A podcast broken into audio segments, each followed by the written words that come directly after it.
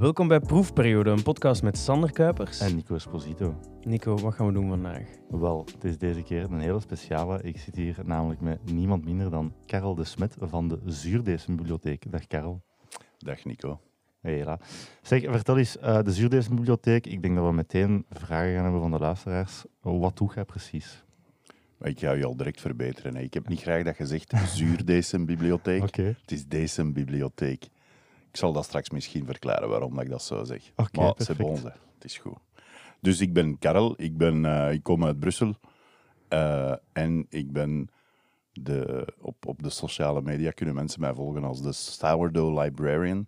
Daar gebeurt alles in het Engels. En dat is een locatie in het eh, Duitsstalige gebied hier in België, Sankt Vit, waar eh, de firma waarvoor dat ik werk, Puratos, van hier in Groot-Bijgaarden, heeft daar een opleidingscentrum of een expertisecentrum waar dat die bibliotheek eh, gehuisvest is. Ik ben daar verantwoordelijk voor, dat centrum. En dus de bibliotheek is een, eh, een locatie waar dat we DSM's uit de hele wereld verzamelen om drie dingen te doen. Ehm, de biodiversiteit te bewaren, de, het erfgoed van de bakkerij vast te leggen en de DSM's die daar staan dienen ook als backup in het geval dat er bij de eigenaars van die DSM's iets zal mislopen met een DSM, heb ik een, een, een backup voor hun dat ik hun kan terugsturen. Mhm. Oké. En hoe zijn daar, hoe zijn daar ingerold? Hoe is dat eigenlijk tot stand gekomen, die bibliotheek? Well, dat is een beetje een lange geschiedenis. Hè. Ik ben begonnen bij Puratos in 1994 als uh, proefbakker in het labo. Ik heb uh, uh, dat anderhalf jaar gedaan. Dan ben ik naar het Puratos België overgeplaatst als technisch adviseur voor patisserieproducten. Ik heb dat een paar jaar gedaan. Dan ben ik internationaal technisch adviseur geworden. Heb ik de wereld rondgereisd om klanten te gaan tonen hoe ze met ons producten konden werken. Tot in 2002 heb ik een bloemallergie ontwikkeld, Oeh. die dat mij een beetje belet heeft om daarin verder te doen. Alle dagen in een atelier staan en met bloem in contact te komen was een beetje moeilijk. Dat ontwikkelde ik. heb daar astma van en een beetje... Ja, ze hebben een keer een ambulance moeten bellen Och, voor mij. En, en, enfin. en dan in, uh, ben ik mij beginnen toeleggen op uh, opleidingen, vooral theoretisch over wat is brood, wat is broodbakken, wat is DSM. En dan in 2008 hebben wij het geluk gehad om recht over de fabriek, we hebben in, in Sankt Vit een DSM-fabriek, um, daar stond een gebouw dat behoorde tot, dat was een golfclub. En uh, ja, die golfclub was niet echt succesvol. En wij hebben de kans gekregen om dat gebouw te beginnen huren. Dus in 2008 hebben we dat omgebouwd tot het Center for Bread Flavor.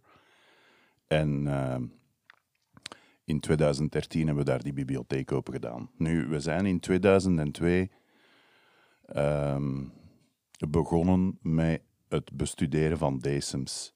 Um, en vooral ene uit Italië, van Altamura. Altamura is een klein stadje in het zuiden van Italië, in, in Den Hiel, als je op de kaart kijkt. En die claimen dat ze nog altijd vandaag uh, het beste brood ter wereld hebben. Dat is ook, als je daartoe komt, staan daar panelen. La Città del Pane, de stad van, uh, van brood. En die hebben een brood dat eigenlijk al in een boekje beschreven staat van 37 voor Christus. Als zijnde, als je hier in de buurt bent van Puglia, dat is gans die streek, neem dan brood mee, want je weet, je weet niet wat... Allez, je gaat geen beter brood vinden dan dat van hier. Dus wij waren getriggerd door, wat, wat, wat, is dat voor een brood? Dus we zijn daar naartoe gegaan, we zijn daar in contact gekomen met een lokale bakker. En samen met een partner, uh, professor Marco Gobetti van toen, zat hij in de Universiteit van Bari, uh, hebben wij die in DSM geanalyseerd, gekeken wat zit daar nu in van gisten en wat zit daar nu in van melkzuurbacteriën.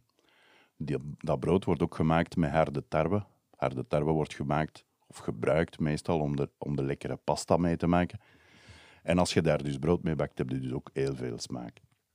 Dus gebaseerd daarop hebben wij een product ontwikkeld dat we in de markt gezet hebben. In 2005 hebben we dat gelanceerd. Um, en die studie dat we gedaan hadden op die ene Italiaanse DSM heeft ons zodanig getriggerd om te zeggen, maar wat is er nu? Zijn er nog andere DSM's hier in Italië? En dus samen met professor Marco Gobetti hebben we over twee jaar tijd 37 decems verzameld uit het vasteland Italië, Sicilië, Sardinië.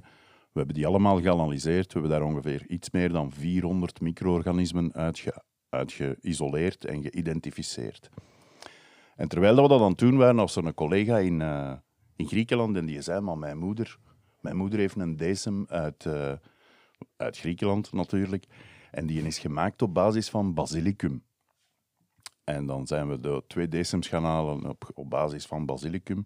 Daar hangt ook een gans verhaal aan vast, maar ik ga, ga dat nu nog niet vertellen. Ehm, en dan hadden we een klant in Hongarije en die had decem op basis van eh, gemaakt met, met de schil van de druiven van de Tokay. Eh Tokay is een lekkere witte wijn. En dus we, hebben, we die decems beginnen verzamelen. Nog altijd niet met het idee van daar een bibliotheek van te maken. Maar dan in 2009 was mijn baas, mijn toenmalige baas, Stefan Capelle, eh, gevraagd door een klant in Libanon die ehm, een speciaal manier gebruikte om zijn brood te fermenteren. Niet op basis van decem, maar op basis van een fermentatie van kikkererwten. En wat dat die mensen daar doen, niet alleen in, in Libanon, maar in, in het Midden-Oosten, in Kreta heb ik dat ook al gezien, ook in sommige delen van, van het vasteland van Griekenland, Turkije, ehm, nemen ze kikkererwten, ze doen daar heet water op van 60 graden, ze laten dat 8 uur staan op 40 graden en dat water gebruiken ze om, eh, om hun brood mee te maken. En dat, dat is een heel snelle fermentatie, maar dat is heel complex. Dat lukt niet altijd. Ze hebben heel weinig controle over die, die kikkererwten. Dat, dat stinkt. Dat is, daar is heel veel mystiek rond. Ze zeggen de duivel is daarmee gemoeid. En mensen mochten niet weten als mensen dat thuis aan het maken waren. En het licht mocht niet branden als je dat maakt. Enfin, daar hangt van een hele, een hele mystiek rond. En die bakker had twee zonen. En die zonen waren naar een beurs geweest in Parijs. Europa. En die hadden ontdekt dat je ook zoiets kon kopen als instant gist. En die hadden gezegd, papa, de dag dat wij de bakkerij hier overnemen, mogen jij nu kikkererwten, mogen, mogen, mogen ze meepakken, wij gaan dat met gist doen. En die vader was een beetje ja, teleurgesteld dat zij dat niet gingen verder zetten. Een eeuwenoude traditie eigenlijk. En die heeft ons geroepen en die heeft gevraagd, ik ga u mijn recept geven, ik ga u mijn werkwijze geven en ik wil dat jij dat voor mij bewaart. En dat is eigenlijk de trigger geweest waar wij dat gezegd hebben, maar we hebben hier al zoveel decem staan. Misschien zijn er nog wel mensen in de wereld die een decem hebben die al generaties meegaat. Misschien moeten we die proberen ergens in een bibliotheek te steken. En zo is dat idee gegroeid en dan in 2013 hebben we de bibliotheek officieel geopend. Zo is het eigenlijk tot stand gekomen. Wauw. Wat een, wat een samenloop van omstandigheden eigenlijk, als je het zo, Ja, als je het ja. zo hoort. Dat is zo- zot hoe dat, dat een paar kleine wendingen en nu eh zitten we hier met de Decem-bibliotheek en niet zuurdecem. En dat Nee. is belangrijk. Nee, nee, maar dat gaan we nog horen. Dat gaan we nog horen. Ben ik benieuwd naar. Nu, ehm, eh, gezegd, ja, de, ja, we stockeren die. Ik heb er een basis aan op, opzoekingswerk gedaan. Ik weet in principe moeten dat voederen, een, eh, een, een decem. Ja, absoluut. Ehm, wil dat dan zeggen dat je dan ook de hele tijd die decems aan het voederen bent? Of kunnen die... Want ja, je wilt ook niks veranderen aan het originele daarvan. Dus wat dat we doen als we decem gaan halen, dat is een, een, eh, een, een, eh, een strikt protocol hè, dat we daarvoor volgen. We, we hebben daarmee, we hebben daarvoor een speciale doos die koeling garandeert gedurende 96 uur.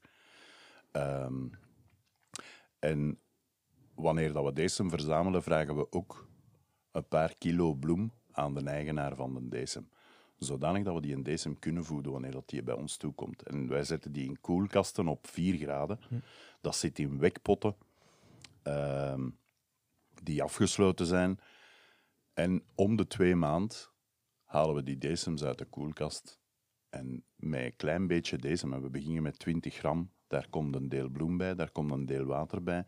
Volgens de, de verhouding die de bakker gebruikt, of de eigenaar. Het zijn niet allemaal bakkers. Ik heb ook pizzeria's of, eh, of, eh, of, of eh, leraars in scholen of gewoon mensen thuis. Ehm, en dan voeden we die drie keer met zes uur tussen. En dan gaan die terug voor twee maanden in de koelkast. Zo garanderen wij dat die decems altijd optimaal bewaard worden. Ja. Maar het belangrijkste als de decem toekomt bij ons, is dat we eigenlijk een deel opsturen naar de universiteit in Italië, bij professor Gobetti. En daar in het labo gaan ze eigenlijk de decem eh, verdunnen met een beetje water. Ze gaan uh, petrischaaltjes met verschillend substraat, waar dat gisten en melkzuurbacteriën kunnen opgroeien, die gaan ze enten en dan na een paar dagen beginnen die kolonies zich te ontwikkelen. En dan gaan ze uh, na, kijken naar de vorm van die kolonies. En ja, micro-organismen groeien op een bepaalde manier. En die melkzuurbacterie groeit zo en die groeit zo. En je ziet dat daar verschil op zit. En dan gaan ze visueel nieuwe petriplaatjes enten uh, met die kolonies. En na, dat duurt ongeveer drie maanden, dat zijn 45 werkdagen, hebben ze een stapel een grote stapel petrischaaltjes en dan gaan ze de kolonies isoleren en dan via DNA-analyse worden die geïdentificeerd. En dan gaan die in, ja, dat zijn kleine tubekjes, dat gaat in een doosje en die worden bewaard op min 80 graden. Dat is eigenlijk het allerbelangrijkste dat we doen. Daar zijn er, dus daar staan een backup van in de universiteit in Italië en hier in België hebben we ook twee backups. Eén in St. Vit, waar dat de bibliotheek gevestigd is, en een ander waar dat ons grote microbiologie gevestigd is in Anden bij, bij Namen. Oké. Ik heb misschien, voordat we, voordat we verder gaan, we hebben het nu al een beetje gehad over decem, maar niet iedereen is een bakker. Niet iedereen, uh, sommige mensen gaan gewoon een simpel wit halen bij een bakker al 25 jaar en denken daar niet over na. Wat is decem en wat meten mensen daar misschien niet over? Oké. Okay. Decem is de, uh, de alleroudste vorm van bakken. En ja, het begint al wat te schemeren als we straks naar buiten gaan en we zouden kijken naar de sterren. Het recept om brood te bakken gaat je daar niet vinden. Dus brood is eigenlijk een van de meest geniale uitvindingen die er zijn, want je vertrekt van graan. Graan zit vol met voedingsstoffen. Daar zitten vezels in, daar zitten eiwitten in, daar zitten mineralen in, daar zitten vitaminen in. Um, maar, maar als je een graankorrel inslikt, ja, dan komt hem er langs achter terug uit.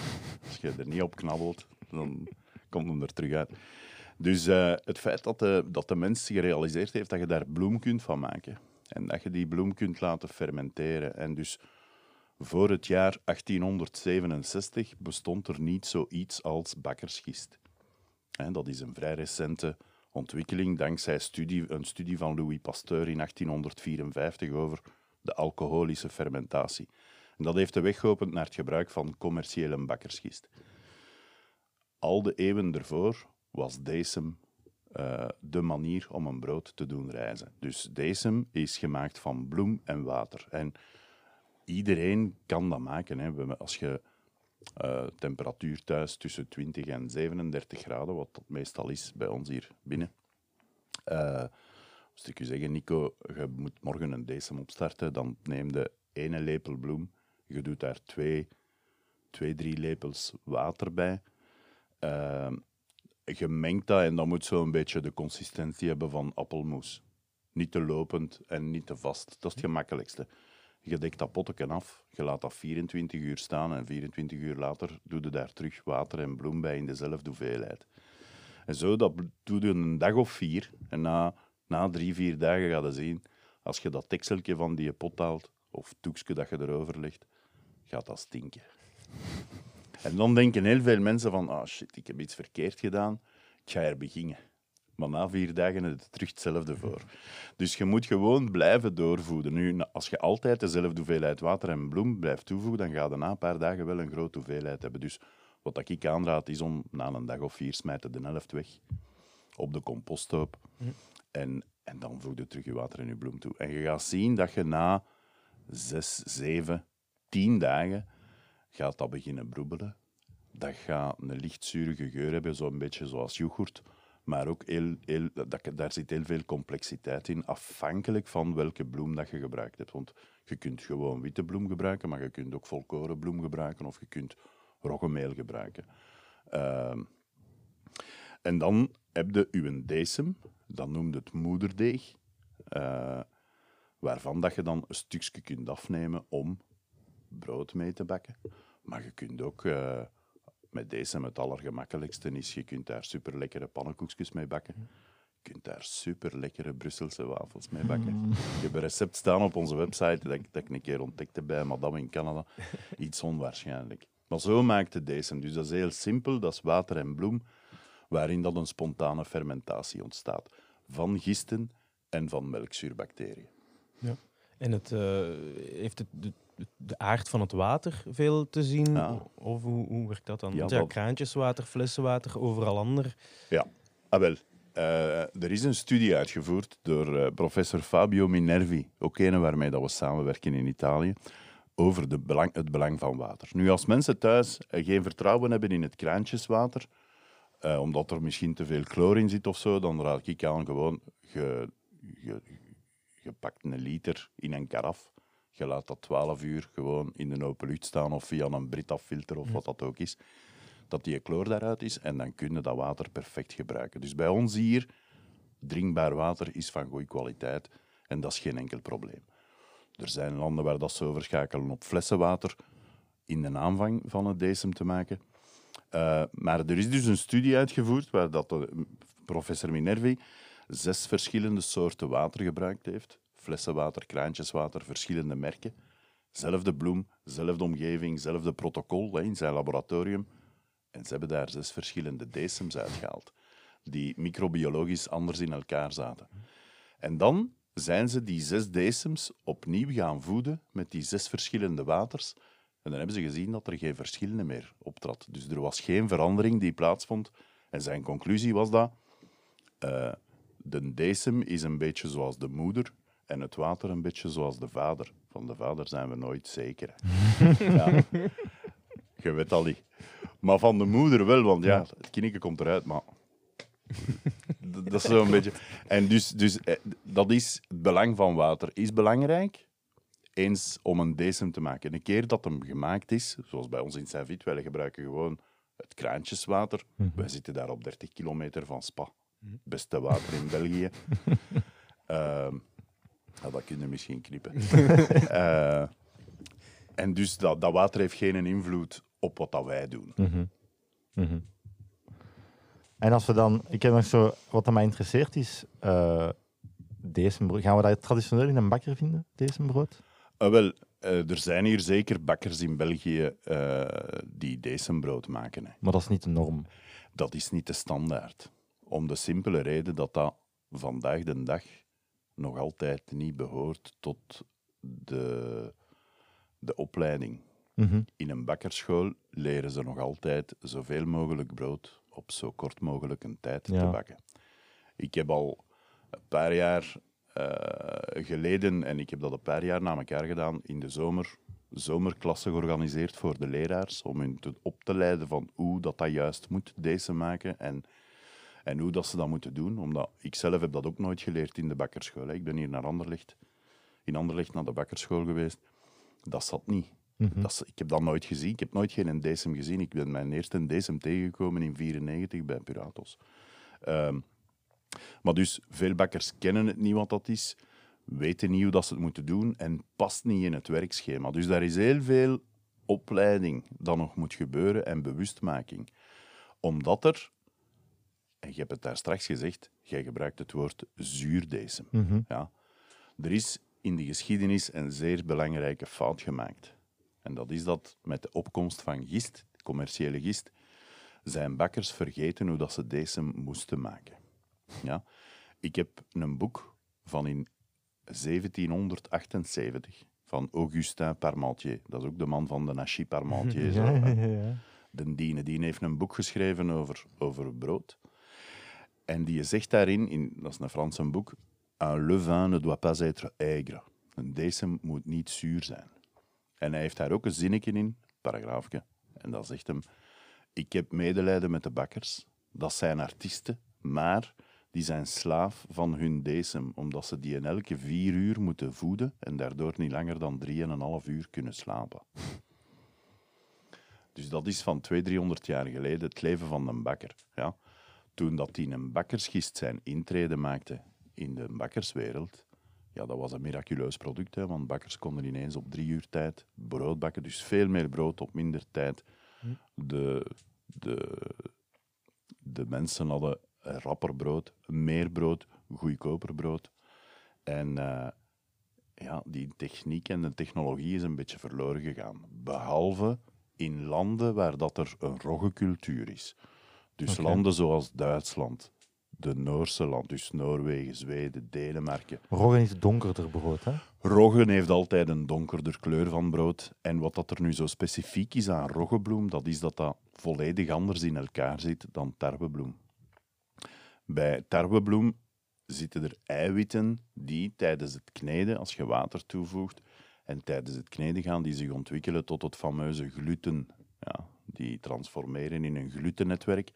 En dat zorgt ervoor eigenlijk dat die, dat glutennetwerk dat is een ballon ja, dat in uw brood zit. En als de CO2 gevormd wordt door de gist, wordt die CO2 vastgehouden, waardoor dat uw broodje mooi luchtig kan reizen.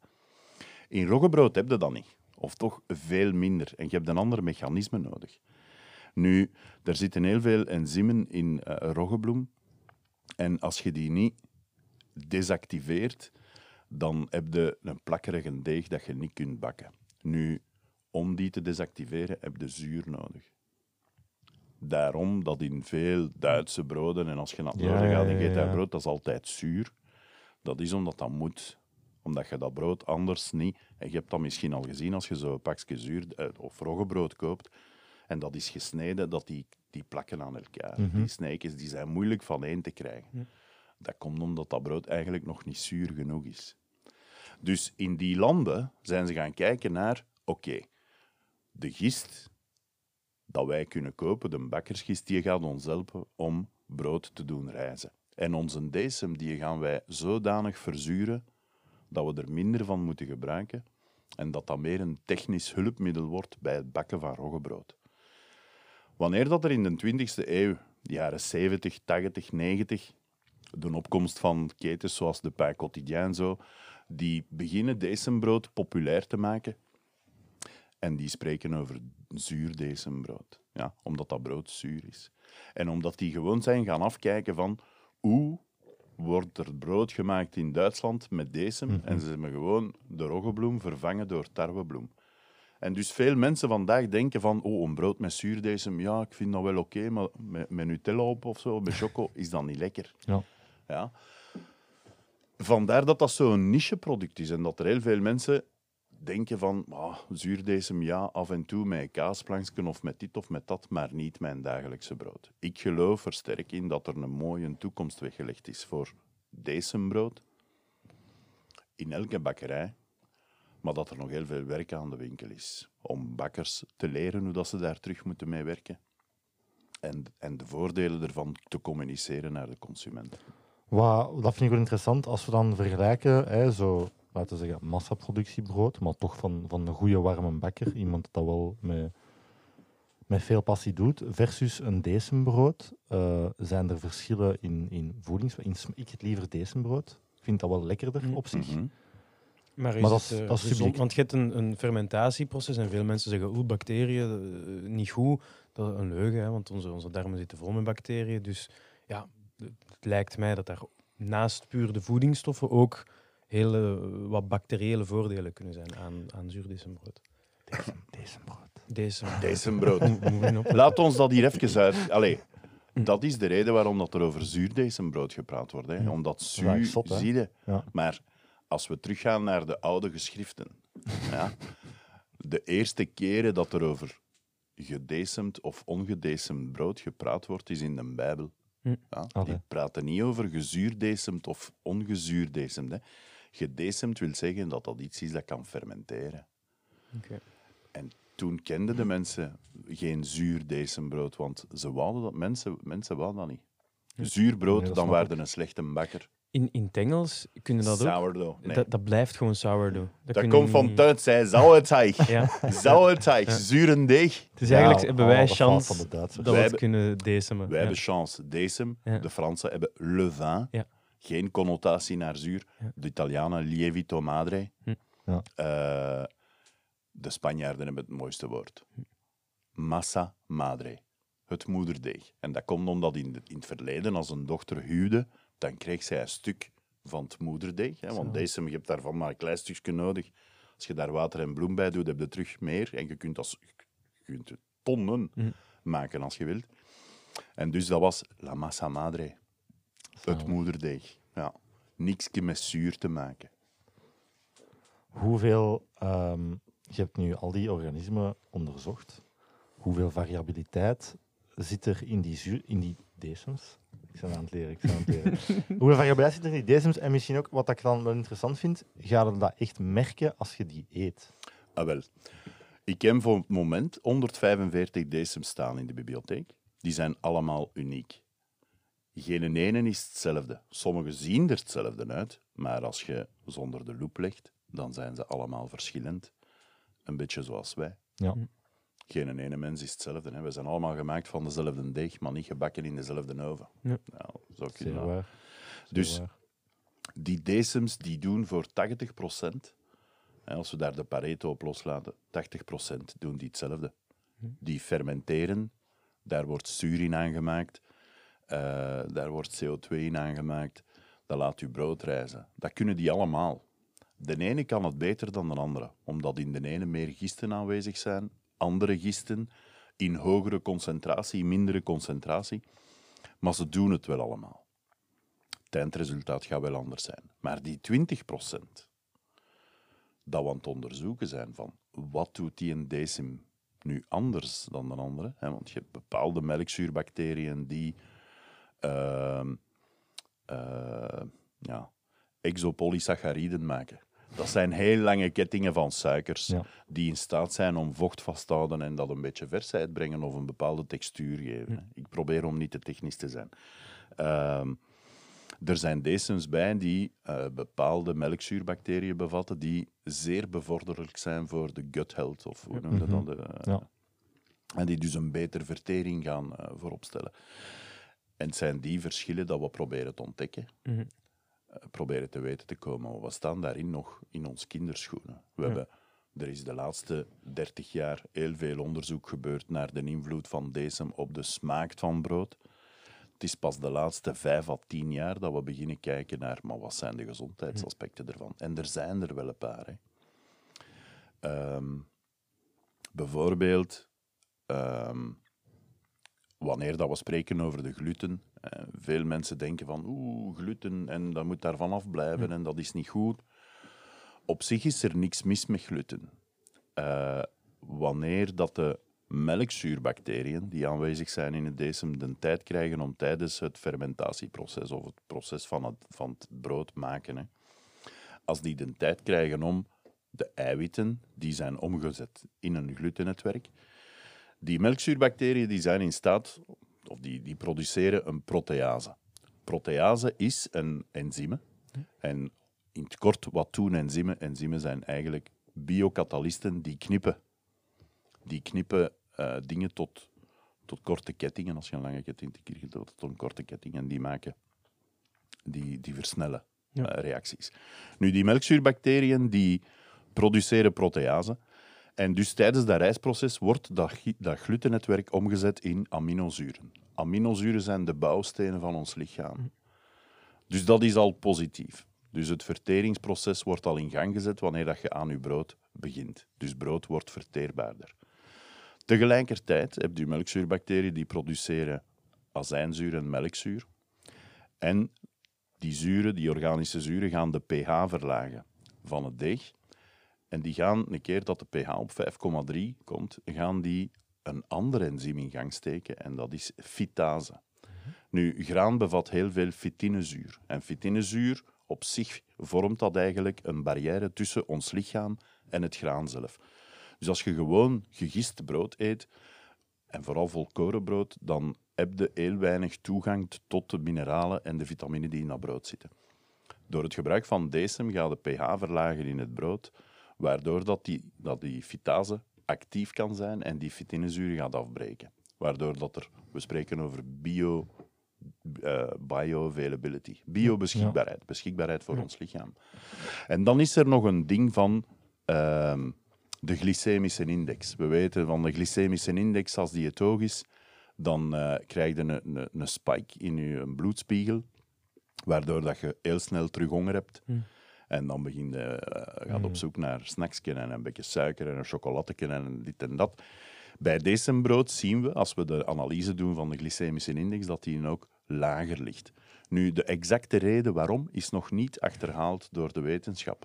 Maar dat zijn zo dingen die maken dat decembrood wel eh, beter verteerbaar is en dat er meer toegang is tot de mineralen en de vitamine die er aanwezig zijn.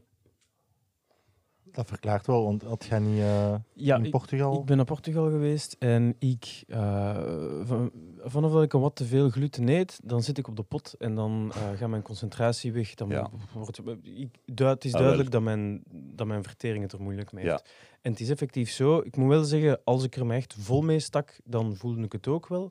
Maar eh, een paar schelletjes passeerden gelijk niets. Maar wel het mooie, en ja, ik zit in de bakkerswereld en mijn, mijn firma verkoopt deze. Hè, dus voor ons is het belangrijk dat mensen geloof hebben in brood en dat ze vertrouwen hebben in brood.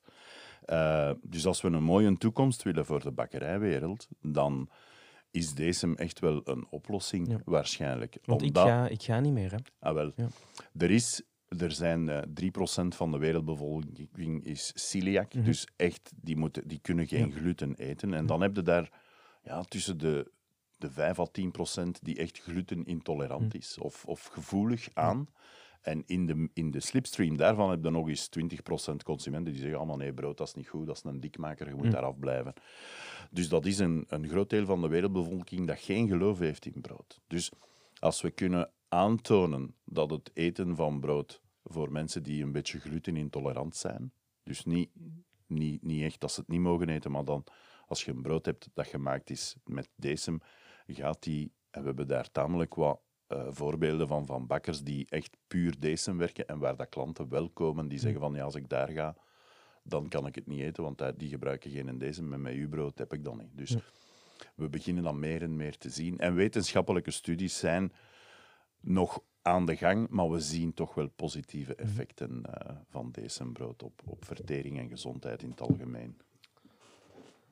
Ik, eh, ik heb daar een vervolgvraag op. Hè, met dat we nu toch... Ik denk dat we kunnen stellen dat je in de industriële bakkerijsector zit. Hè, dat is... Ik zit in de, in de, Puratos als, in de bakkerijsector. Puratos is Puratos, een ja. leverancier van grondstoffen aan de bakkerij, patisserie en chocolade. Wij hebben klanten, we- ons, onze klanten kunnen, de- dat is de grootste bakkerij ter wereld. En de kleinste bakkers, Mhm. ja, kleine artisanale bakkers, kunnen ook klant zijn bij ons. Ah, wel, maar dus je zit wel bij bakkers. Want ik heb soms het gevoel, ehm, misschien dat je het misschien dat ik het ga bevestigen, Mhm. zo van dat brood dat je in de supermarkt koopt, dat zo niet meteen vers gebakken is. Oké, dat ziet er wel uit als brood, maar dat wordt dan ook zo niet slecht. Is dat iets waar we beter van wegblijven? Of... Dat is een straf van uit. Ik weet dat, je daar geen een strafuitspraak over... eh, strafuitspraak, Ja, Nee. dat, is, dat is echt wel een strafuitspraak. Ik denk dat er een bepaald type brood in de supermarkt voor verbetering vatbaar is. Oké. Eh, aan de andere kant denk ik ook wel dat we niet mogen ervan uitgaan dat alles wat dat bij een artisanale bakker gemaakt wordt, dat dat goed is. Mhm. En alles wat dat je in de supermarkt vindt, dat dat slecht is. Er is een heel, een heel evolutie aan de gang. En het zijn eh, grote industriële bakkerijen die al mee op de boot gesprongen zijn van decembrood maken en die mee door hun etikettering gezegd hebben, hier zit decem in. Niet altijd volledig gemaakt op basis van decem of, ge- of, of gemaakt met toevoeging van decem enkel voor smaak. In de toekomst zal het vooral zijn hoe is het? Het zal niet zijn wie heeft het gemaakt. Is de kleine bakker, is thuisgebakken, is de kleine bakker of is het een industriële bakkerij? En koop ik het in de supermarkt? Maar zal het zijn, hoe is dat gemaakt? Is dat gemaakt volgens de regels van de kunst? Is daar tijd aan gegeven om dat fermentatieproces zich te laten voltrekken? En is er decem gebruikt? Eigenlijk maken we beter ons brood zelf. Dan zijn we zeker. Als je daar tijd voor hebt en goesting, is dat een zeer leuke bezigheid. Maar ik, ik bak zelf ook in het weekend. Maar het is nu al maanden geleden dat ik zelf nog eens gebakken heb, gewoon omdat ik er niet toe kom en Ja. geen tijd heb. En En dus uw starter, uw moederdeeg ligt nu in de frigo dan? mijn Eh, decem zit thuis in de frigo. Welke heb jij zelf? Ik heb, ik, heb, eh, ik heb er twee. Ik heb ene die ik ooit eens zelf gemaakt heb. Ja. En ik heb een andere die ik gekregen heb in Altamura. Oké. Omdat Ah, als ik zo de beste decems stad. Als Ja, ik zo decems ga halen, ja, dan neem ik mijn cameraman mee, de Rick, De Rick, maar je ja, kent hem. ja. En dan maken we daar een documentaire van. Zie je? En dus ik heb al wel wat leuke decems.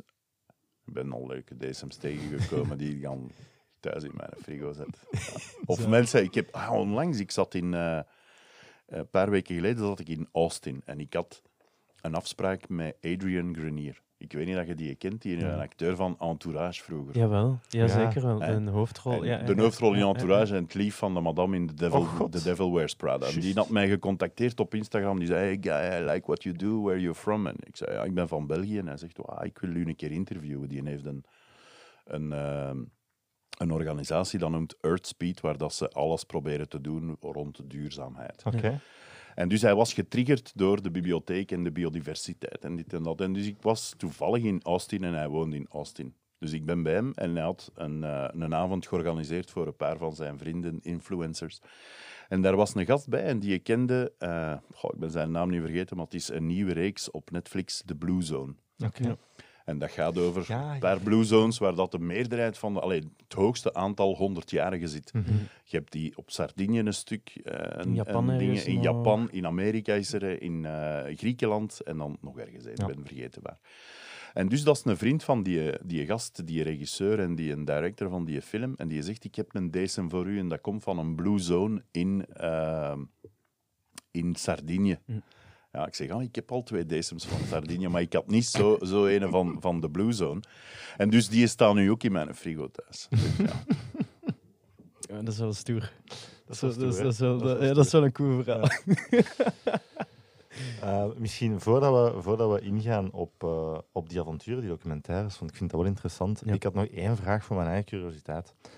Eh, soms denk ik ervan verbaasd hoeveel dat met een bakker, ik ga bij Bos uit, hoeveel dat hij kan bakken op, op één nacht. Ik sta er elke dag weer van verbaasd, want als ik zelf bak, oké, je hebt sowieso schaalvoordelen hè, met die machines en zo, maar wat maakt dat een bakker zo snel kan bakken? Oké, Het is, het het is een rare vraag misschien, maar ik ben daar wel gefascineerd naar. een bakker is maar zo snel als de capaciteit van zijn oven. hè. De oven is de bottleneck. Want je mag 100 kilo bloem maken, als je maar 50 kilo in je oven steekt, kunt steken, zijn je gejost. Dus eh, bij de bakker staat een hele grote oven. Ja. Want als ze dus Ah. heel veel kunnen inbakken. En, en een bakker zoals Bossuit, die heeft, die heeft een vloeroven, die heeft een, Ja. een, een, een rotatief oven, zeg je daartegen. Dat is een oven waar dat je een grote kar kunt insteken en dat draait rond. En je kunt heel veel met een keer bakken. Dus een, een sandwich, dat bakt 12 minuten. Een Ja. brood, een, eh, een wit gesneden, dat wordt taartjes en zo en 45. zo. Er blijft toch veel ja. handarbeid bij. De bakker bakt s'nachts. Overdag bakt de patissier. Hè. Dus in een bakkerij wordt, wordt, Allee. wordt eh 12, 14, 16 uur per dag gewerkt. Hè. Ah. Ja, het zou wel logisch zijn dat het niet enkel Frank is van Boshout dat dat alleen doet. Ah, Wel nee, een nee, nee, zeker niet. Ja. Die heeft daar een brigade rondlopen hè, van, van, van, van, Ah. helpers. Hè. Ik ga er wel een shout-out naar doen naar Boshout. Het is Ja. mijn favoriete bakkerij. Gewoon even. Zo'n goede stokbroden, maar ja, ja, ik weet het wel. Oké, dat is, eh, ik, heb al, ik heb al heel veel bijgeleerd. En ik Mm. vind het heel leuk dat het ook wetenschappelijk onderbouwd is. Dan blijven we goed in het thema van, eh, van onze podcast. Ja. Maar dus je vertrekt op een bepaald moment de wijde wereld in om dezems te gaan ontdekken. Mhm. Ehm, ik weet niet of dat je het verhaal klaar hebt liggen, maar wat zijn misschien de meer eh, unieke of memorabele avonturen dat je hebt gedaan om Goh. dezems te vinden? Ja, Het is een waslijst, ik weet het, maar... ja het, zijn, het, zijn er veel, het zijn er eigenlijk te veel om op te noemen. Hè. Maar ik heb zo... ehm, mijn aller... Ja, tot, tot onlangs. In 2018 ben ik op onderzoek gegaan naar decems die afkomstig zijn van de Klondike Gold Rush. Dus je ziet vandaag, als je de Discovery Channel openknalt en je ziet zo de gold, gold eh, seekers in Ja, ja, ja, Dawson ja. City. Dat was in, 19, in 1896 was er een, eh, een eh, economische crisis in Seattle. De helft van de stad was afgebrand, heel veel eh, werkloosheid, armoede, troef. En op een, een zomerdag in juni komt daar een boot toe in de haven en daar zit twee ton goud. hebben zes gasten, die hebben twee ton goud bij. De stad wordt zot. Die zeggen, waar heb jij dat gehaald?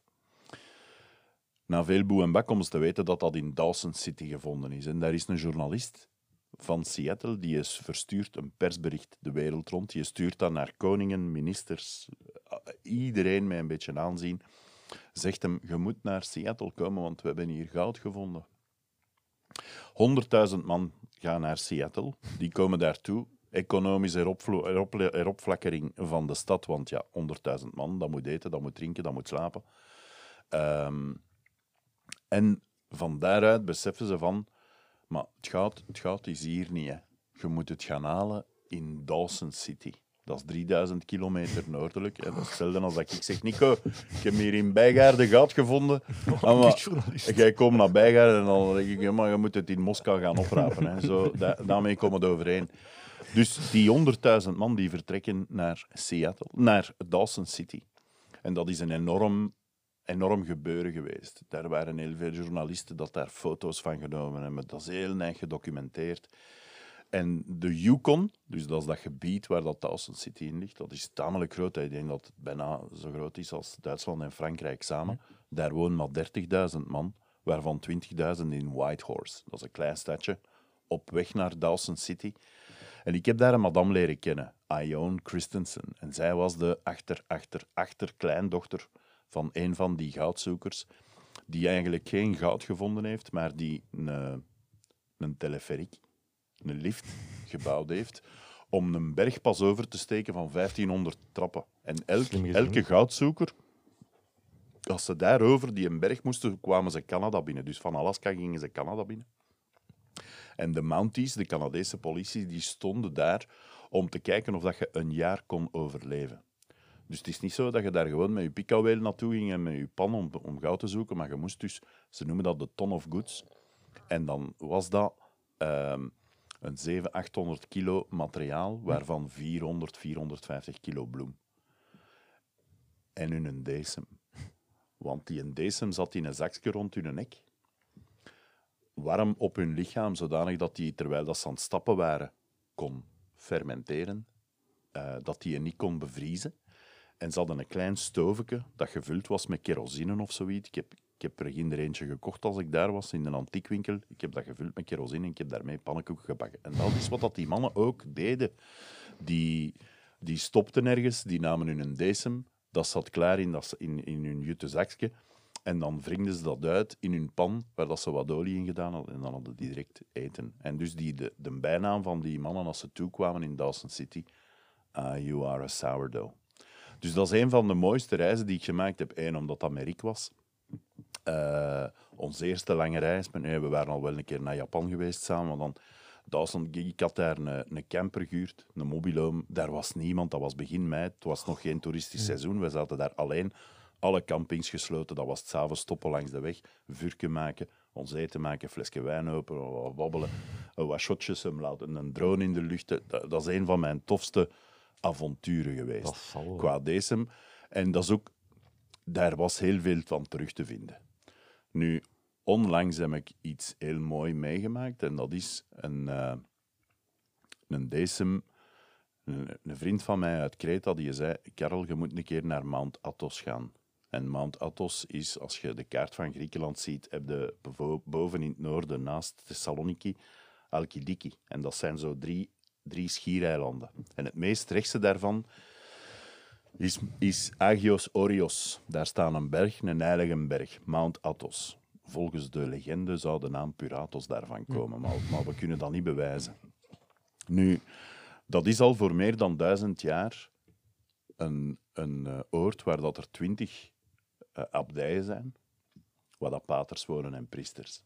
Vrouwen zijn niet toegestaan, omdat in het orthodox geloof wijden de priesters hun leven aan Jezus, God en Moeder Maria. En uit respect voor Moeder Maria is dat eiland dus afgesloten voor vrouwen en mogen vrouwen daar niet binnen.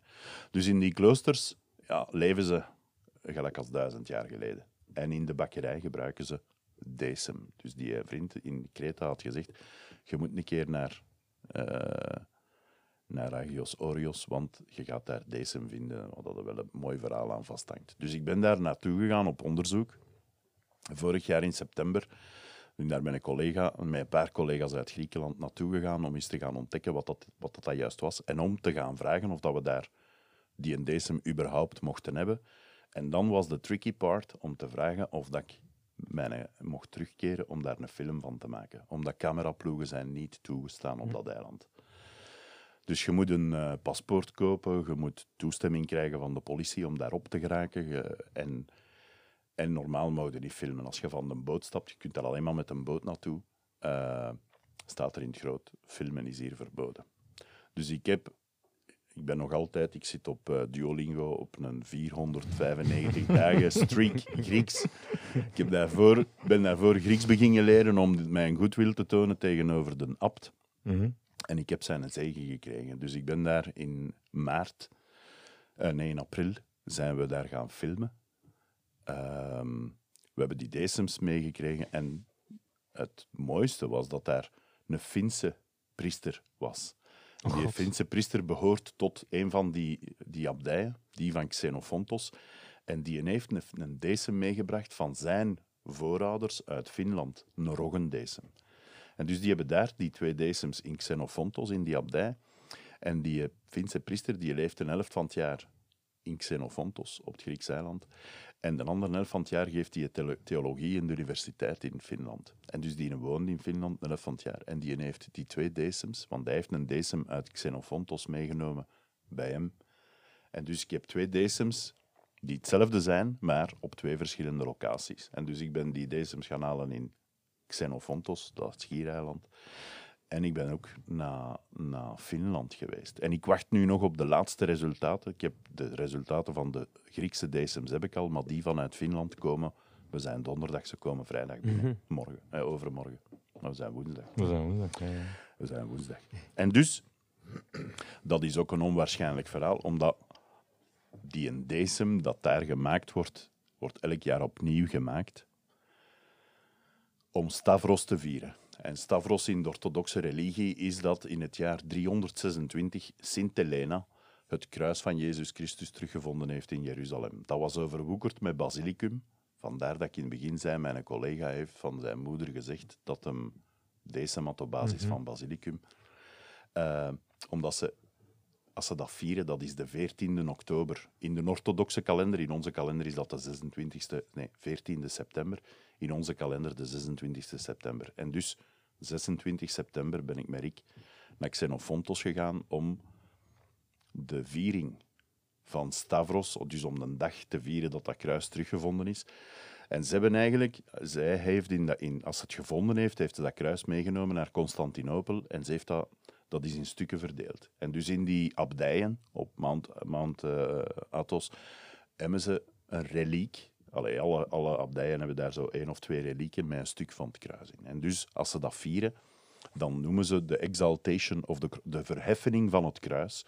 En dan, ja, dat is een dienst die is begonnen om 7 uur 30 s'avonds en die is gestopt om 3 uur s morgens. Eh, maar tussen 2 en 3 uur hebben ze het kruis verheffend en dan komt een bakker met een decem in de kerk die hij 's morgens gemaakt heeft. En dan wordt hij gezegend met dat stuk kruis, het originele stuk van, van eh, Jezus Christus. Dat je dat gelooft of niet, dat, dat is, helemaal- schoon verhaal. Maar het is het verhaal dat eraan vasthangt. Voor mij is het belangrijk om eh, ja, toch weer twee, en ja, met veel geluk dat we gehad hebben, vier unieke decems in de bibliotheek binnen te halen. Dat we dat kunnen filmen hebben. Dat, je vindt daar bijna niks van terug hè, als, je, als je zoekt op YouTube of zo. Mount Athos, daar zijn, CBS is daar een keer geweest om een paasviering te vieren. Maar heel weinig. Dus we zijn heel gelukkig dat we dat hebben kunnen filmen. Dus dat is ook weer een verhaal waarvan ik zeg... "Oeh, ik ben zo naar, naar Japan geweest, een bakkerij in Japan, waar dat ze een decem hebben op basis van rijst. En die is gemaakt door een van de laatste samurais in 1875. Dus ja, als ik dat vertel in de bibliotheek, ja, ik heb de film gezien met Tom Cruise. Ja, The Last Samurai. Ah, wel, dat is dat verhaal eigenlijk. Hè. Dat de, de keizer wou alle macht en hij heeft eigenlijk een oorlog verklaard aan de shoguns met Ja. een leger van samurais. Ehm, en in de filosofie van een samurai kunnen die niet voor een andere meester werken. Dus die zijn allemaal zelfstandig geworden als die macht van die shoguns gebroken was, want de keizer heeft dat uiteindelijk gewonnen. En de ene is een bakker geworden, de andere een visser, de andere een schrijnwerker, de andere eh, een- maakte sake. En dus Mr. Kimura, die, eh, van waar dat ik de decem eh, gekregen heb uit Tokio, die had geleerd hoe dat hem decembrood moest maken, maar hij was niet blij met de smaak. Dus ja, en we weten niet of dat hem, dat konden ze mij niet zeggen als ik daar was, of dat dan nu van een Portugees of een Hollander of, of een Amerikaan was, dat wisten ze niet meer. Maar hij was niet blij met de smaak van dat brood. En zijn vriend Samurai, die maakte sake met rijst. En dus die is zijn bloem beginnen vervangen door gekookte rijst. En dus die decem wordt vandaag de dag gemaakt met water, gekookte rijst en gemouten rijst. En dan kunnen we wel in een bloemmix steken om je brood te Ja, bakken. ah, wel, ze maken daarmee, dat noemt anpan. En dat zijn eh, precies ronde sandwichjes Ja. die gevuld zijn. De originele is gevuld met rode bonenpasta. Voor ons, dat gelijkt een beetje op de textuur en Oh, ja. de smaak van... eh, ja, met die visjes zo. Ze doen dat, so- soms doen ze dat als visjes en dat is met rood. Oh, ik heb dat gegeten toen ik daar was. Ik was dat was kei lekker. Ah, ja. Voor ons is dat zo'n beetje... Ik, ik vergelijk dat met kastanjepuree. Een hele vaste kastanjepuree. En dat wordt afgewerkt met gepekelde, gepekelde kersenbloesem. En hij had dat brood gebakken voor de keizer om zijn dank... om to show his gratitude. Ja, om zijn dankbaarheid te tonen. En de keizer had gezegd, jij wordt hofleverancier, want ik wil alle dagen die broodjes. En dat is vandaag de dag nog altijd de bekendste bakkerij eh, in Japan. Zie je? Enfin, ik heb, ik heb nog, nog 50 verhalen in mijn, in mijn mouw zitten natuurlijk. hè. Ja, er zijn zoveel dingen te, te beleven binnen die in deze wereld. Had je gedacht dat, dat hè, toen je begon als bakker te studeren... oh, oh, Geen haar op mijn hoofd. Geen haar op mijn hoofd, want ik had geen decem. Ja. Ik had, geen, ik, ja, ik had dat nog nooit gezien. Ik had er ene keer van gelezen in een boek van Suske en Wiske. De Blijde Broodeters. Voor de fans die dat die boeken kunnen opzoeken. Oké, dat was een, eh, een hele mooie reeks verhalen. Stel nu dat iemand zelf aan de slag wilt gaan met deze bakken. Hè, dus dan geïnspireerd geraakt door, door de mooie verhalen hier. Ik ga het doen. Ik ga, ik ga proberen. Maar ik ga sowieso, dus ik weet Ja, dat ik sowieso super. morgen, morgen ga ik sowieso met deze beginnen in elkaar steken. Maar dus wat, wat zijn praktische tips misschien ehm, voor aan de slag te gaan met deze? Zowel praktisch in de keuken als dingen dat ze misschien kunnen opzoeken online. Wat zou jij doen moesten vanaf nu Ja. opnieuw beginnen? Eh, we, we hebben het voordeel dat ik heb een website, Ja, de, de Quest for Sourdough, op zijn Engels. die we sowieso gaan linken. Ja. Ja. Daar kun je mijn recept vinden. Als je zoekt op de naam Amanda, hè, je kunt een zoektocht, je kunt, ja, dat, je gaat dat zien, hè, Mhm. de, de Virtue, de, de Sourdough Library, je kunt dat zoeken. En daar, als je de decem Amanda zoekt, dan vind je mijn recept en ook hoe dat je daar brood kunt mee bakken. Daar zijn verschillende blogs die, die tonen hoe dat je pannenkoeken kunt bakken en hoe dat je wafels kunt bakken en een focaccia, pizza's en zo van die dingen. Dus daar staan we recepten op. En naast mijn recept staan er meer dan 2500 recepten geregistreerd op die, op die website. Dus als je daar je goesting niet in vindt, dan Mhm. weet ik het niet. Ja. Ehm, dus tips, tips is ja, gewoon doen. Mhm. Gewoon doen. Altijd nota pakken van wat dat je doet. Mhm. Proberen op te schrijven van ik doe dat, ik doe dat, ik doe dat. Ik heb die dan eten gegeven, ik heb die dan eten gegeven. Eh, op Instagram, mensen kunnen mij volgen op Instagram, Sourdough Librarian. Voor degenen die Engels spreken, ik heb op Facebook een, een, een groep, Perfect Sourdough. We zitten daar met 127.000 man in, die ja, allemaal dagdagelijks met, met decembrood bezig zijn en Mhm. die hun recepten delen en foto's. En dus dat is altijd een hulplijn als mensen eh, zoeken. Er is een website, uit, een, een groep in, op Facebook uit Nederland, de Zuur Decem Club, eh, waar dat ook heel veel in staat voor mensen die het Engels minder machtig zijn. Eh, dus, dus er is heel veel be- informatie beschikbaar online waar dat mensen mee aan de slag kunnen. Mensen mogen altijd DM's sturen of ah, ik heb Ja. dit of ik heb dat. Ik probeer zo goed en zo kwaad mogelijk te antwoorden. Ehm, maar je hebt eigenlijk niet veel nodig hè, om Ja. te bakken. Als- Een oven heb je nodig. Je hebt een, eh, ja, iets nodig waarin dat je kunt mengen. Al dan niet mechanisch. Je kunt ook gewoon brood bakken met tand. Of met KitchenAid of met een Kenwood of, of wat dan ook. Misschien nog één vraag daarop aansluitend. Is bakken een exacte wetenschap? Wat bedoel ik daarmee? Eh, als ik kook, als ik mijn kruiden en zo doe, dat is altijd een beetje op zicht. Maar ik heb me altijd laten vertellen dat bakken is, Nee, ik dat onderdeel- ja. bakken is dat onderdeel van koken waar je niet mocht afwijken. Maar als iets zegt 10 gram zout of 10 gram gist en ik daar 8 gram gist in, gaat dat een grote impact hebben. Het verschil tussen 8 en 10 gaan, eh, dat gaat 20 minuten schelen. Ah ja, toch? dat gaat, alles gaat er wat rapper gaan als je, als je meer. Ja. Het is wel zo, hè? dus een kok die weegt nooit af. Eh, binnen de bakkerij en de patisserie wordt er altijd afgewogen. Hm. In de bakkerij werken we met het bakkerspercentage. Dus als, ik, als wij onderling recepten uitwisselen, dan is dat, ah, oh, wat is uw recept? Ah, 100% bloem, 75% water, 2% zout, Altijd in 5% verhouding. decem. Wij zeggen dat altijd in procenten. Hm. Als jij dan 600 gram bloem gebruikt, of, Ja, of wat dat eigenlijk logischer is. Zie je? En dat wordt dus altijd afgewogen. Zodanig dat je altijd datzelfde doet. Want je kunt... Dus het is, broodbakken is wetenschap. Mhm. Ex- echt exact is het niet, want er zitten heel veel variabelen in. De bloem is nooit hetzelfde, gans het jaar door. Afhankelijk van in welke winkel ga ik mijn bloem kopen, van welke bloemmolen komt die. Maar ook, welk, welk graan is er gebruikt? Mhm. In België zijn er heel weinig inheemse granen. Hè. Het meeste van ons graan gaat naar de veevoeders. We zien daar nu wel een positieve trend dat we terug meer en meer ons eigen graan beginnen te maken voor, voor menselijke consumptie. Maar heel veel graan van, eh, komt uit Frankrijk, wordt gemengd met Duits graan. Daar zit Canadees graan in, daar zit Amerikaans graan in. Dat, dus, Mhm. Dus die bloem verandert altijd. Ook afhankelijk van het klimaat. Een beetje zoals met wijn. Hè. Je mag Ja. elk jaar in hetzelfde domein je wijn gaan halen, dat is altijd een beetje anders. Hè. Twee jaren wat meer zon, wat minder regen, wat meer regen. Eh, bij bakken is dat ook zo. Dus vandaar dat je moet proberen om altijd hetzelfde te doen en er proberen vat op te krijgen. Maar je kunt zien dat je van de ene oogst op de ander dat de bloem meer of minder water gaat kunnen opnemen. Dus dat je je recept lichtjes gaat moeten aanpassen. Hè. Als je zegt, ik gebruik 70% water op mijn 100% bloem. De ene keer gaat dat 72 kunnen zijn om aan dezelfde consistentie te komen. En de keer erop gaat dat maar 65 zijn. Zie je? Dus het is eigenlijk een beetje vingerspitsengevoel. Vingerspitsengevoel, ja. En een hele belangrijke tip. Mensen die gaan online op social media gaan, gaan kijken naar recepten. Er is momenteel heel veel eh breadporn aanwezig. Eh, mensen die foto's posten van broden die wij hier nooit gaan kunnen bakken. Mm, Omdat de bloem die in Amerika gebruikt wordt of uit Canada komt, bevat veel meer eiwit en meer gluten, dus meer ballon-effect Ja. in het brood. Kan veel mooier rijzen, kan veel schoner openscheuren als je daarin snijdt. Ehm, dus u daar niet op blind staren, maar ook er rekening mee houden als een recept zegt je moet 75% water steken, dus dat is 750 gram op een kilo bloem.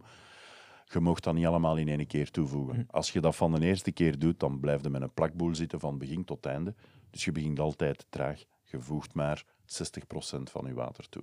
En de laatste 15% voeg je beetje bij beetje toe, terwijl dat je ziet dat je deeg zich aan het ontwikkelen is. Dus nooit het volledige pakket water erin doen, altijd op het gemak beginnen. Oké, dat is wel een goeie. Goede Ehm, praktische tips. over wat je allemaal nodig hebt nog. eh, de- er zijn heel veel blogs eh, en YouTubers die het hebben over, over ja, een Dutch oven, eh, Ah, een, ja. een gietijzeren pot in, in Ja, je ja. Ehm, is dat iets dat verplicht is? Dat is, niet verplicht. Is dat verplicht? Voilà. En je moet al niet meer Nee, komen. jij moet al niet meer komen, nee. Nee, verplicht is het niet. Wat is, wat is de functie van die een Dutch oven? Eigenlijk, als je een mooi krokant brood wilt hebben, dat mooi blinkt, dan heb je een bepaalde hoeveelheid vocht nodig in je oven. Bij bakkers, zoals uw lievelingsbakker Bossuit, in alle professionele ovens is er een knop dat wanneer een bakker het brood in de oven steekt. Hij, duwt op zijn, hij doet zijn deur toe van de oven en hij duwt op de knop en er wordt stoom in de oven geblazen. Die stoom die condenseert op, de, op het brood, op de deeg.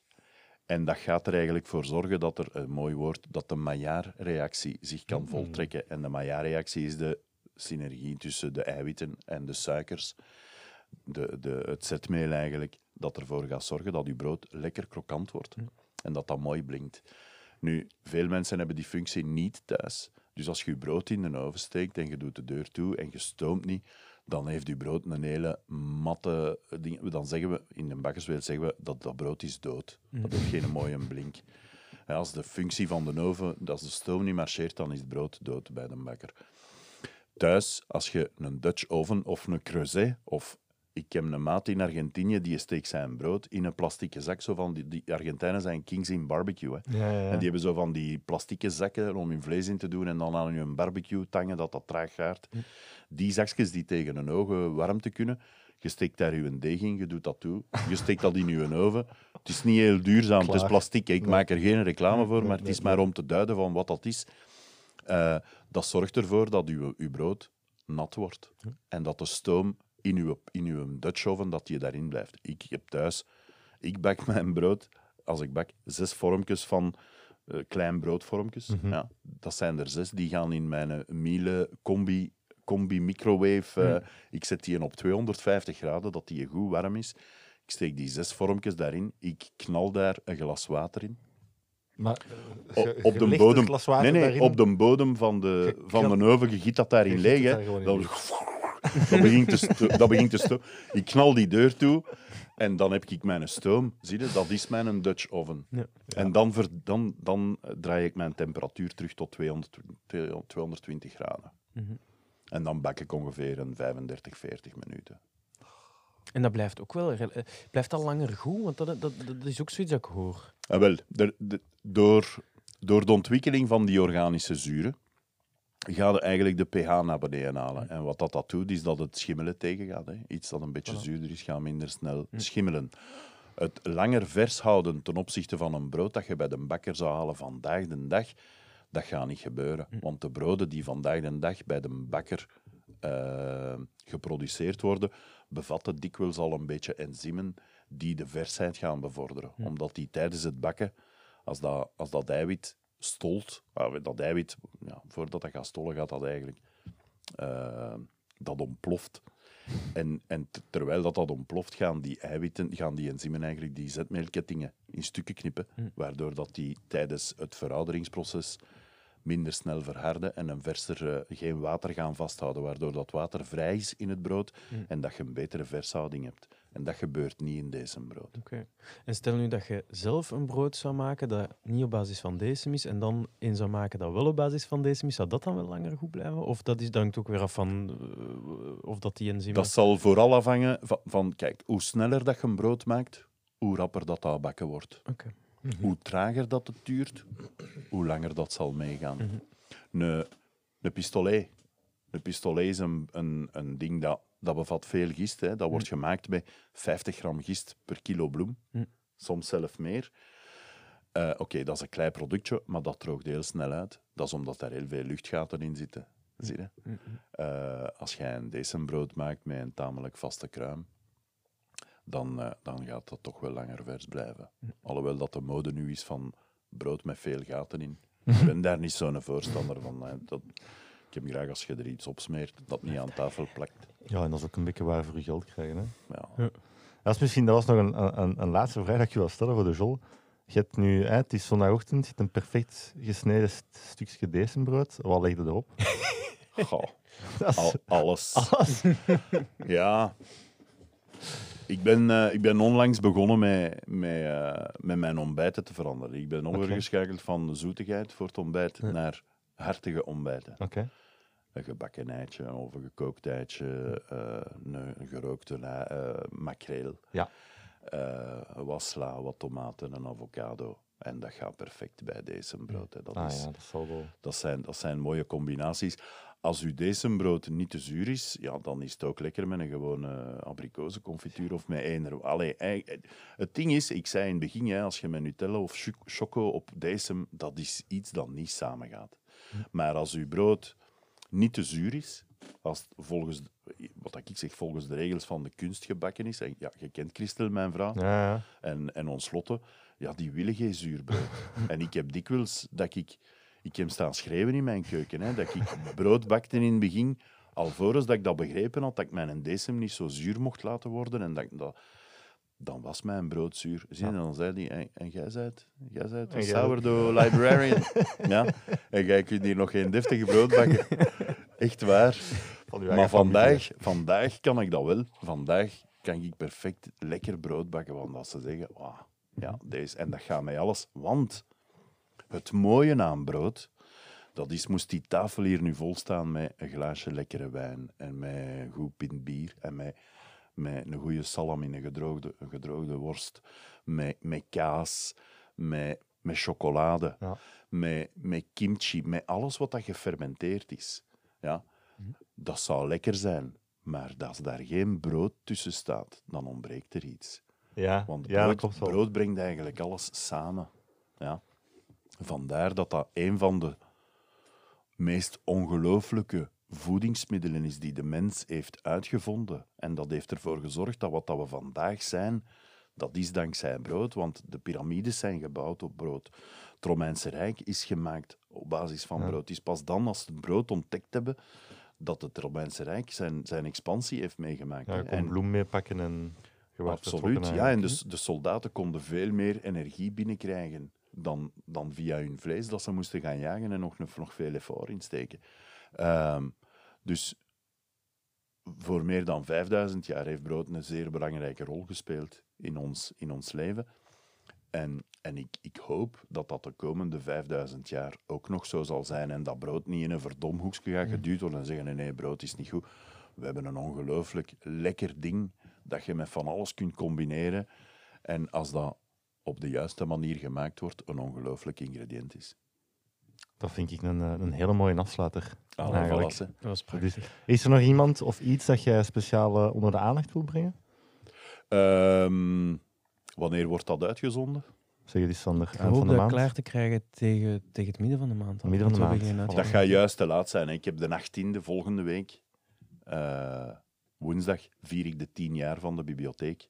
Maar dat kunnen we sowieso wel al... Dat krijgen we, ge- krijgen we wel geregeld. Hè? Ik ga daarvoor zes, zes keer per dag. Ik begin om 8 uur 30 's morgens tot 9 uur 30, van 10 uur 30 tot 11 uur 30, van 1 tot 2, van 4 tot 5, van 6 tot 7 en van 9 tot 10 doe ik livestreams van in de bibliotheek. En ik heb gasten. Adrian Grenier Oh, zalig. bijvoorbeeld. Of eh, de Guido komt af, of dus het is online. Nee, nee, we doen, we doen het on- ja, Ik had eigenlijk, ik heb maandagavond met hem een interview afgenomen, Hm. maar de software die we gebruikt hebben, heeft het niet eh, Ah. opgeslagen. Ai, Dus dat is kwijt. Maar dus hij, hij heeft mij gezegd, weet je wat, ik zal, eh, ik zal ervoor zorgen dat ik live aanwezig ben via een stream. Eh, dus eh, ja, dat is gedurende de ganse dag wordt er over DSM gesproken, over de bibliotheek. De films worden getoond in première over Griekenland en Hm. over Finland. En, dus dat is een, een leuke kunnen, datum. zelfs als het niet klaar is, kunnen we, daar, we kunnen promo maken voor de, De 15e aflevering. is dat gewoon- Zowel via, via ja. mijn Instagram vinden ze de link naar alle kanalen. Het wordt gelijk gestreamd op YouTube, LinkedIn, eh, Facebook en Instagram. Ja, goed. Wat een organisatie. Ja. Oké. Ja, beste luisteraar, ik hoop dat je zin hebt om, eh, om brood te maken. Ik heb alvast enorm van het gesprek genoten. Ik ook. Karel, ook. Een, Ik eh, ook. Voilà, een, eh, een dikke, dikke merci. Dat is graag gedaan. En wat doen we volgende keer? Ja, het brood eten. Hè. Het bro- nee, De volgende aflevering gaan we... wij, de, zijn wij de broodjes? Zijn wij de broodjes? Ja, omdat we in de sauna zitten. Dat is eigenlijk wel heel mooi meegenomen. Ja. De volgende aflevering gaan we testen hoe het is als je vier keer per week in de sauna gaat zitten. Bam. En Tot- wie weet, wie weet zegt de Karel, we hebben zoveel vragen gekregen dat we een tweede deel moeten doen. Dat vind ik. Dat Ja, vind ik, ik zou, ik, ik ben er niet Cursus, tegen. cursus, cursus deze brood bakken met de Frans. Ja, Als je genoeg vragen binnenkrijgt of als er genoeg interesse is, wil ik altijd terugkomen. Hè. Ik zit Oh, hier op, op, op 10 Ja, het is minuten dat. van. Dat. Dus beste luisteraars, eh, stuur de vragen binnen. Bam. Voilà. Dit was hem voor deze speciale proefperiode. Hartelijk bedankt en tot de volgende keer. Yes.